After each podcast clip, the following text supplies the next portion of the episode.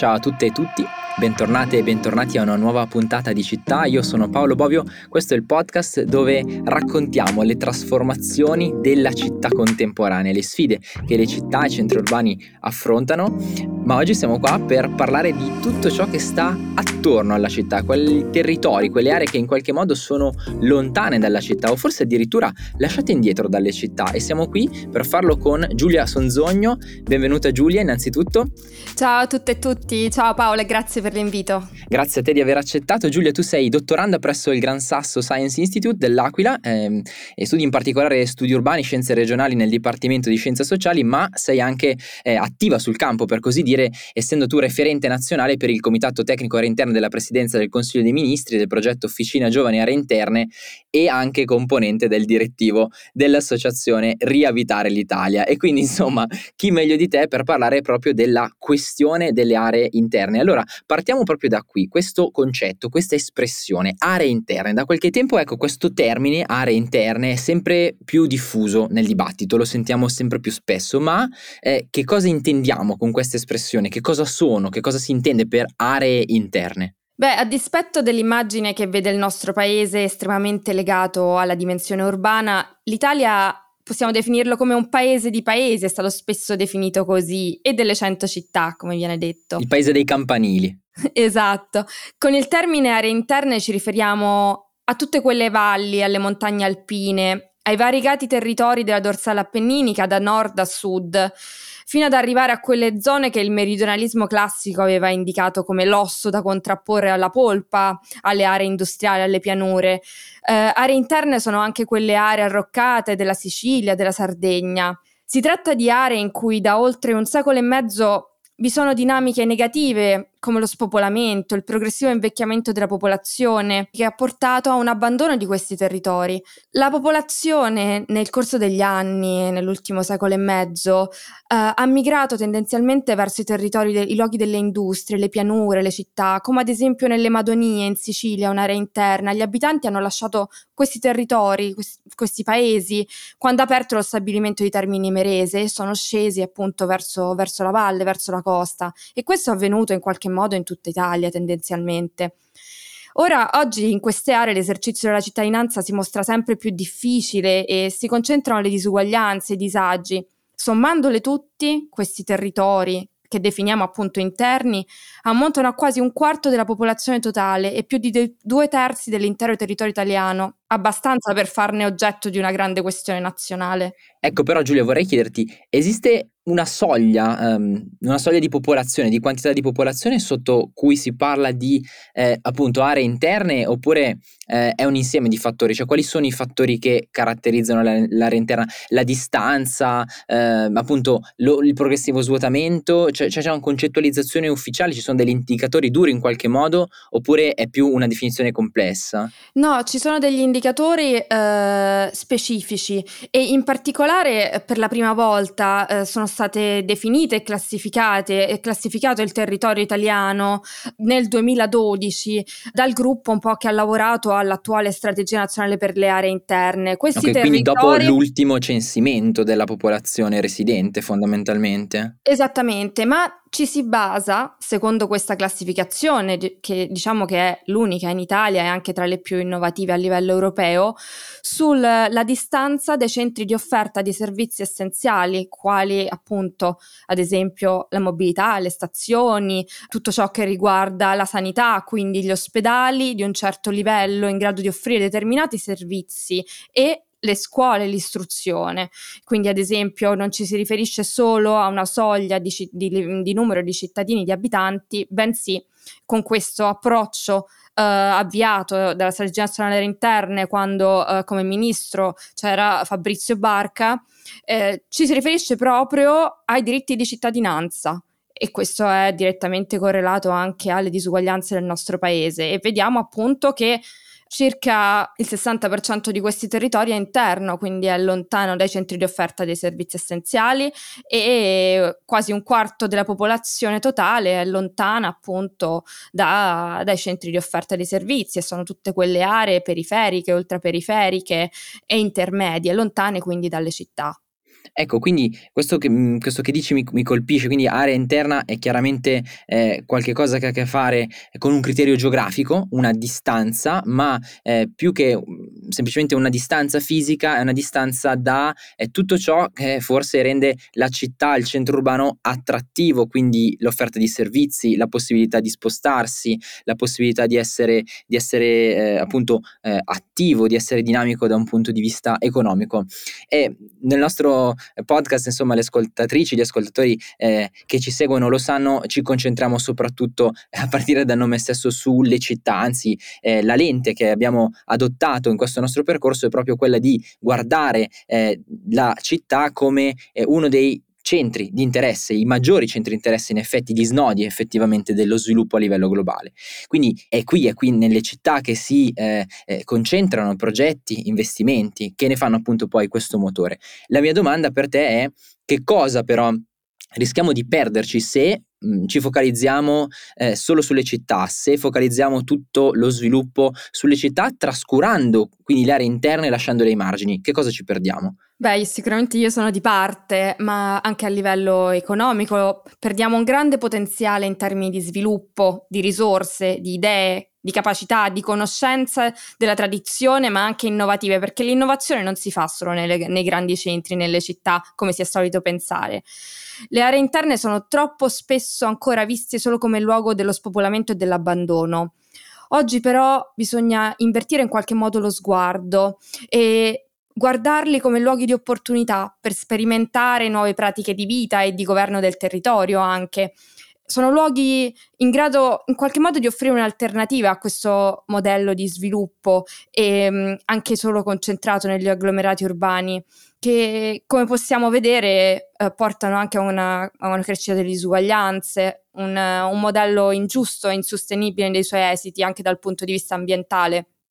Nello specifico poi ab- abbandonare questi territori aumenta anche l'esposizione ai disastri ambientali, li accentua. Il presidio del territorio in queste aree è fondamentale per prevenire e, disur- e ridurre gli impatti. Inoltre dobbiamo tenere conto anche del potenziale delle foreste, del catturare i, i gas serra. Infine ci terrei anche a specificare che appunto, come hai giustamente detto eh, inizialmente, negli ultimi mesi, complice anche la pandemia, questi territori interni sono stati al centro del dibattito pubblico. Ecco, la pandemia ha agito eh, mettendo in risalto la fragilità un po' del modello urbano-centrico, della densità e ha accelerato, possiamo dire, e testimo- lo testimoniano anche i dati, processi di cambiamento che erano un po' già in atto le città hanno dimostrato in qualche modo la fragilità e questi territori forse hanno l'opportunità eh, di avere uno sviluppo eh, migliore, diverso e sono luoghi appunto chiaramente eh, di futuro e non solo di abbandono. Ecco, qua vorrei intervenire per eh, annotare due cose, che sono due domande, una dopo l'altra. Eh, il primo è eh, il fatto che tu hai toccato un concetto che torna spesso, torna continuamente nei nostri ragionamenti sulle città, che è quello di densità. La densità, l'abbiamo visto con eh, Federico Parolotto sulla mobilità, eh, l'abbiamo visto con altri ospiti, è qualcosa che caratterizza eh, le città come un'opportunità perché la possibilità di ehm, vedere raggruppati tutti insieme, vicini, servizi, ehm, possibilità di sviluppo economico, eh, lavoro, incontro, scambio di merci, questo eh, lo raccontavamo anche eh, nella puntata sull'economia delle città con Giorgio Pietrabissa, ecco, dicevo, la densità ha caratterizzato in qualche maniera da sempre le città e eh, si vede soprattutto come un elemento appunto di opportunità perché eh, facilita, semplifica la vita quotidiana, favorisce gli incontri. Le aree interne da questo punto di vista sono l'opposto, tu citavi l'assenza di servizi, no? È chiaro che se devo curare 200.000 persone, è meglio se queste 200.000 persone se le devo curare con un ospedale, sono vicine fisicamente, sono un eh, municipio di Roma, eh, sono una circoscrizione o due circoscrizioni eh, di, di Torino è diverso se invece devo curarle sparpagliate su un grande territorio, un vasto territorio appenninico, per esempio. No? E quindi eh, tu lo citavi prima eh, tra i fattori di svantaggio, no? quindi la non densità delle aree interne come fattore di svantaggio. Ora però siamo tornati sul concetto eh, vedendo invece come la densità comporta degli svantaggi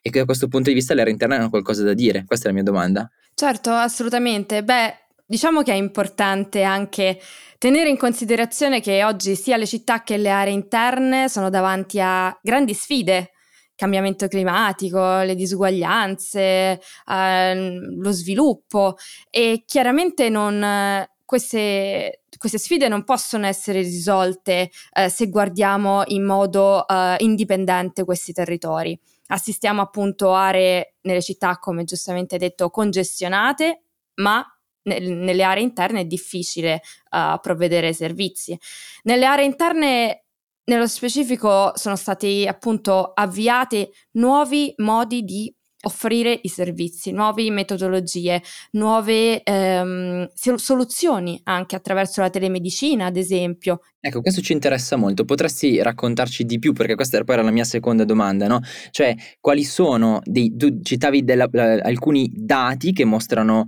comunque la, la possibilità che si profili anche una situazione diversa e poi oltre ai dati, quali sono le eh, soluzioni che si stanno sperimentando, quali sono le novità che stanno nascendo?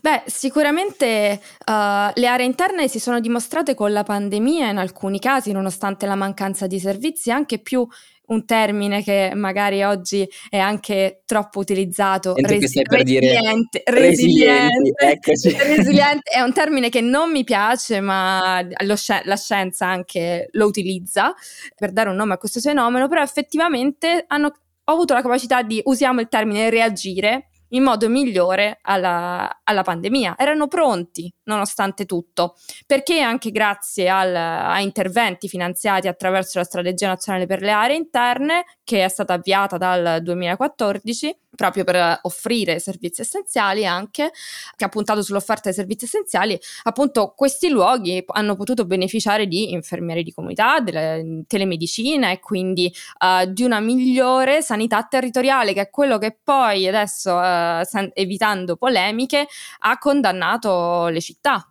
soprattutto in alcune aree. Infine ci terrei anche a dire che appunto il Covid, la pandemia ha accelerato dei processi. Oggi uh, un rapporto INAP che leggevo qualche giorno fa attesta gli smart worker a 7 milioni tra il 2020 e il 2021. Ecco, adesso in qualche modo si è rotto il binomio lavoro e luogo. L'emigrazione forzata per il lavoro, che chiaramente ha condizionato il destino di questi territori e la storia di questi territori fino ad oggi, viene meno in qualche modo perché adesso ci sono le associazioni come South Working, i lavoratori iniziano a premere sulle aziende per lavorare dal, anche dal piccolo comune, ci sono tanti territori, chiaramente ci sono delle problematiche perché bisogna adeguare questi territori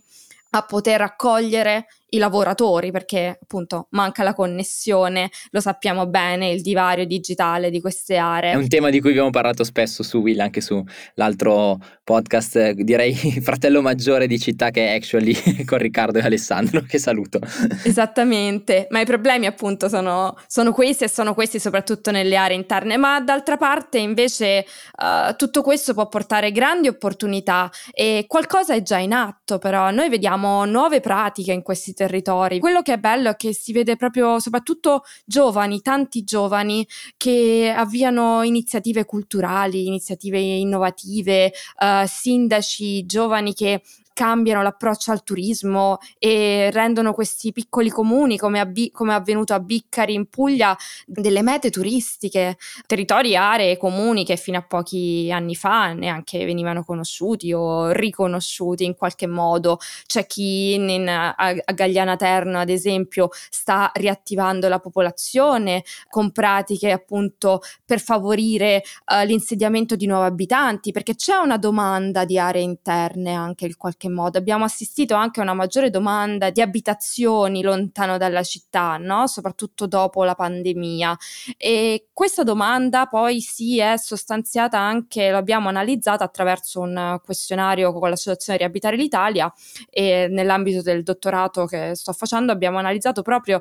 abbiamo cercato di capire la situazione dei giovani, quello che viene detto, la narrativa dominante è quella che appunto vede i giovani delle aree interne con una grande voglia di, di di andare via, di andare nelle città, di andare all'estero. Invece abbiamo scoperto che circa il 70% degli intervistati da nord a sud che vivono attualmente nelle aree interne hanno uh, meno di 40 anni, che vogliono rimanere in queste aree, vorrebbero sviluppare un futuro in questi territori. Altri sono costretti ad andare via, si sentono costretti ad andare via, ma rimarrebbero. Quindi abbiamo una questione, c'è una questione, occuparsi di questi territori e il fatto che c'è una domanda di questi territori deve essere riconosciuto anche dallo Stato, non può essere lasciato indietro. Ecco Giulia, provando a fare un po' il punto dei tantissimi temi veramente che hai eh, citato, eh, mi sembra che i più rilevanti siano proprio eh, da una parte la presenza radicata sul territorio, la possibilità che appunto abitando, riabitando le aree interne eh, ci sia in qualche maniera una dorsale no, dell'Italia, un osso eh, per citare eh, gli studiosi classici che dicevi tu, che si ripopola e che però fa anche, secondo un punto, presidio del territorio, presidio del territorio cura eh, da un punto di vista ambientale, eh, in particolare eh, citavi l'aspetto del patrimonio forestale, ma non solo. Eh, e poi però altro grande tema, il tema del lavoro, chiaramente se vuoi lo sdoganamento del, del, del remote working è un'opportunità eh, per le aree interne dall'altra parte c'è la grande eh, grandissima questione della connessione che non può in alcun modo essere elusa se si vuole eh, non solo portare smart worker verso le aree interne ma in generale direi eh, renderle, renderle, più contemporanee, digitalizzarle e anche quindi permettere poi anche eh, un affaccio sulla scena nazionale e internazionale. Quindi davvero tanti eh, temi anche il tema dei servizi citato ancora prima nella nostra chiacchierata chiacchierata, la domanda che mi sorge spontanea è c'è una strategia, tu forse la citavi, c'è eh, una regia, un'idea, una visione di dove si vuole andare, di come eh, raccordare quelle che eh, finora, eh, per come le raccontate, sono un po' come eh, tante diverse, anche piccole buone pratiche, mentre parlavi mi sembrava apparire come una mappa no? del territorio dove tanti pop-up, tante piccole eh, cittadine, borghi si illuminano, ciascuno con la propria esperienza vivace, originalissima, ma forse manca ancora una visione d'insieme, o invece c'è questa visione d'insieme e c'è questa strategia. Beh, sono realtà, sono tante realtà, giusto? C'è una costellazione di realtà uh, lungo l'Italia e, e hanno tra- tantissimi tratti in comune queste realtà e anche, diciamo, sono accomunate dalle difficoltà perché un'area interna del nord uh, non pensiamo che sia diversa da una del sud. Ecco, è importante anche pensare a una nuova visione del territorio, quindi non solo basata sulle classica divisione nord-sud, ma andiamo a guardare un po' più a fondo. Il territorio è molto articolato, il territorio italiano è fatto di aree interne, di piccole città, medie città, di fondovalle e pianure deindustrializzate, di coste. Queste sono, sono sicuramente tante realtà accomunate dalle stesse difficoltà, ma anche dalla stessa voglia di resistere e di creare qualcosa di nuovo da questo apparente vuoto che c'è in questi territori, ma che come vediamo, eh, anche se vi fate un giro, vi invito, non c'è più, non è così tanto più un vuoto. Ecco, per fare questo sì, è stata avviata una strategia da partire dal 2014, una strategia nazionale per le aree interne, um, proprio per interve- intervenire Uh, sui diritti di cittadinanza, quindi migliorando la qualità e quantità dei servizi essenziali, eh, declinandoli alle esigenze del territorio e poi ha agito per promuovere progetti di sviluppo locale e opportunità di lavoro. Tutto questo come viene fatto? Perché questo fa la differenza. Come hai giustamente sottolineato, sono tante piccole realtà molto specifiche. Ecco, per mhmm, risolvere in qualche modo, ridurre e intervenire sui territori, in particolare delle aree interne, ma più in generale in tutti i territori, è importante guardare alle specificità. E negli ultimi anni, proprio per uh, rispondere a queste problematiche, si è contrapposto al tradizionale approccio cieco ai luoghi omologato un approccio place-based. Esatto, qua ti interrompo solo per segnalare quello che eh, effettivamente ascoltandoti eh, mi, mi, è, mi, è, lampante. Io ti ho chiesto se c'è una visione eh, comune, se c'è in qualche maniera una strategia generale, però eh, dentro questa domanda è insito un errore perché eh, potrebbe esserci il rischio di una strategia che è immediatamente top down e dove, come dire, dal Manzanarre al Reno, no? dalle, dalle, Alpi alle Madonie è tutta uguale, mentre invece tu sottolinei la, la grande specificità specificità delle aree, delle aree interne, delle diverse aree interne, quindi si può fare un discorso complessivo ma solo fino a un certo punto. Quindi ti interrompo solo per segnalare, segnalare questa riflessione un passant che mi veniva proprio ascoltando le tue parole. Esattamente, infatti diciamo che in qualche modo stavo cercando di sottolineare anche questa visione, no? proprio che questa strategia nazionale per le aree interne è stata animata da questo approccio rivolto ai luoghi e costruito soprattutto con le persone nei luoghi, perché uh, per chi meglio di chi abita nei luoghi conosce le potenzialità, questi luoghi hanno bisogno di sviluppare, mh, mm, di creare una nuova visione e bisogna farlo con le persone, perché dal centro attraverso interventi appunto space blind, così vengono definiti, ciechi ai luoghi, è difficile fare leva proprio su tutte quelle potenzialità, su tutte quelle capacità e quelle conoscenze. Questa strategia nazionale per le aree interne ha agito su 72 aree ad oggi che sono state selezionate con chiaramente dei processi partecipati che hanno coinvolto le regioni, i comuni, i ministeri, hanno lavorato tutti insieme, che chiaramente per la prima volta si è cercato di guardare a questi territori che hanno le loro specificità, come giustamente sottolineavi, e sono spesso lontani, dimenticati dalla politica, dal centro, e lo sono stati per molti anni. E tutto questo ha portato oggi anche a, chiaramente a un inasprimento della situazione situazione attuale. Eh, noi vediamo anche tutta l'ondata del, del, dei populismi. Ecco, l'approccio dominante in qualche modo che ha portato a concentrare lo sviluppo nelle città che le ha viste come i cavalli vincenti su cui scommettere per lo sviluppo e invece puntare su aree interne, rurali, eh, era inefficiente, in qualche modo ha accentuato le disuguaglianze che dobbiamo leggere assolutamente con una lente territoriale e proprio questi territori dimenticati dalla politica e dalle politiche stanno esprimendo questo scontento oggi dopo anni di declino economico, mancanza di opportunità e lo stanno facendo attraverso il voto. Oggi i dati inoltre ci confermano appunto che le città non sono poi così tanto i driver della crescita. Molte città hanno subito dei declini, lo stanno subendo e fattori come miglior, la miglior qualità della vita, la migliore accessibilità, l'attività economica hanno invece di contro reso le città medie più piccole, più dinamiche, ma anche più allettanti, ma è come questo anche le aree periferiche, però sicuramente ci sono grandi, grandi sfide, grande, un grande lavoro da fare. Con il PNRR saranno finanziati nuovi interventi, un rilancio della strategia nazionale delle aree interne che coinvolgerà nuove aree. Ecco Giulia, qua stiamo parlando di strategie, di politiche, di misure a livello nazionale. A questo punto non posso che però farti una domanda eh, su quello che ogni tanto salta fuori in queste conversazioni, un po' come se fosse la bacchetta magica, ma sappiamo bene che bacchetta magica non è, però sicuramente è un'opportunità di sviluppo, dare eh, una direzione a dove va il nostro paese nei prossimi anni, cioè il PNRR, il recovery italiano, il piano nazionale di eh, ripresa e sì, resilienza, anche se questa parola, come abbiamo ironizzato, ci piace fino a un certo punto. Ecco, da questo punto di vista vorrei chiederti, il PNRR italiano prevede qualcosa di specifico per le aree interne e se sì che cosa? Sì, il PNRR italiano prevede degli interventi specifici proprio per la strategia nazionale, nell'ambito della strategia nazionale per le aree interne, per le aree interne nello specifico, ma anche chiaramente degli interventi che andranno ad influire agire uh, su questi territori. Nello specifico, la questione delle disuguaglianze territoriali è un obiettivo trasversale del PNRR e eh, queste misure proprio per le aree interne sono eh, nella, contenute nella missione 6 del piano che riguarda l'inclusione e la coesione. Nello specifico appunto saranno previsti e sono previsti ma sono già stati avviati i bandi sul potenziamento dei servizi e delle infrastrutture sociali di comunità e anche linee di intervento che riguardano i servizi sanitari di prossimità. Sicuramente gli interventi non si esauriscono con questi due interventi, ma bensì appunto vi sono risorse destinate alla mobilità, alle infrastrutture di mobilità e anche chiaramente misure eh, che andranno ad impattare su questi territori, come tutte le misure dedicate alla digitalizzazione, all'innovazione, alla competitività e che si spera riusciranno finalmente a ridurre il divario di digitale con questi territori nei tempi, ma anche appunto misure per la rigenerazione culturale dei piccoli comuni, come il Piano Nazionale dei Borghi.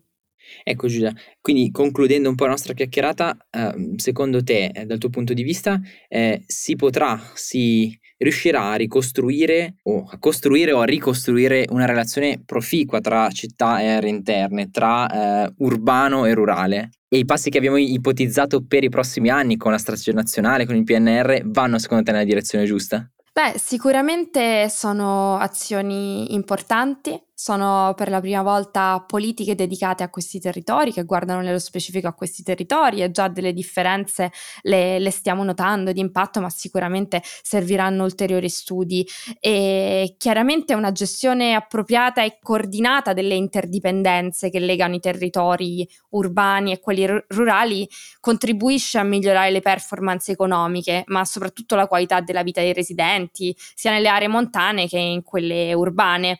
Diciamo che dobbiamo, sarebbe importante guardare a strategie che non, non pongono una netta separazione tra luoghi urbani e interni, sia concettuale e nella definizione delle politiche che è un po' un, un, modo che ha finora guidato le scelte. È importante in qualche modo integrare le strategie, bisogna promuovere politiche guidate da visioni comuni di area, no? in grado di mettere a sistema il diverso e complementare poi e potenziale di questi territori, incentivandone i legami funzionali. Infatti, appunto, tra le aree interne e quelle urbane vi sono numerosi legami funzionali, ovvero delle interazioni che riguardano gli aspetti demografici del mercato del lavoro, la creazione e la fruizione dei mercati, il trasferimento tecnologico. Ecco, Ciò che si è cercato di fare anche con la strategia aree interne e si, si, propone anche a livello OXE e si discute in accademia, ma anche nel, nell'ambito del, delle politiche, ecco, è puntare su approcci in grado di guardare oltre i confini, oltre il confine delle città e oltre il confine delle aree interne, per definire delle strategie ad hoc in grado di mettere a sistema questi legami funzionali con governance specifiche e quindi chiaramente promuovere uno sviluppo di questi territori. Poi sicuramente servono strategie integrate e, e, piani per riconnettere e pensare a uno sviluppo che non guardi in modo separato tra luoghi urbani e interni, ma questo viene già fatto in qualche modo dai più giovani cittadini, dalle nuove generazioni, perché è in questo modo che vengono vissuti questi territori ad oggi. Ci accorgiamo sempre di più che i giovani in particolare sono ubiqui in qualche modo, vivono tra città e aree interne. E, e, questo porta sicuramente uno scambio di informazioni ma anche un modo di guardare a questi territori, ehm, dell'abitare sia le città che le aree interne e sembrano sempre più vicini già oggi. Quindi sicuramente forse i processi, forse le dinamiche attuali stanno anticipando qualcosa che sicuramente dovrà essere rafforzato. Quindi insomma, riassumendo, si tratta forse di mettere in rete, di rafforzare anche le reti eh, che sono già esistenti e in qualche modo forse ricucire una frattura eh, che fa sì che eh, in questo momento le città stanno andando almeno apparentemente molto avanti, però lasciando tanto indietro e però dentro questo spazio intermedio ci sono troppe cose, troppe opportunità che ci stiamo perdendo, troppe disuguaglianze che si stanno creando, ricucire questa distanza rurale eh, e urbano, ricucire la distanza tra interne città, in qualche modo forse serve a ricucire il tessuto eh, sociale, ma non solo del nostro paese. Eh, Giulia, io ti ringrazio eh, davvero tanto di questa nostra chiacchierata in cui ci hai portato eh, per questa puntata fuori dalla cerchia delle città che solitamente frequentiamo intensamente nel podcast eh, Città e quindi davvero grazie Giulia Sonzogno, dottoranda presso il Gran Sasso Science Institute dell'Aquila, attivissima, direi sono troppi i tuoi titoli sulle aree interne per poterli ripetere tutti. Grazie per questa chiacchierata, per averci mostrato questa mappa delle aree interne, di che cosa eh, brulica eh, così anche al di fuori delle città. A tutte e tutti voi do appuntamento a una nuova puntata di Città. Alla prossima, ciao! Ciao a tutte e tutti, ci vediamo abbiamo nelle aree interne.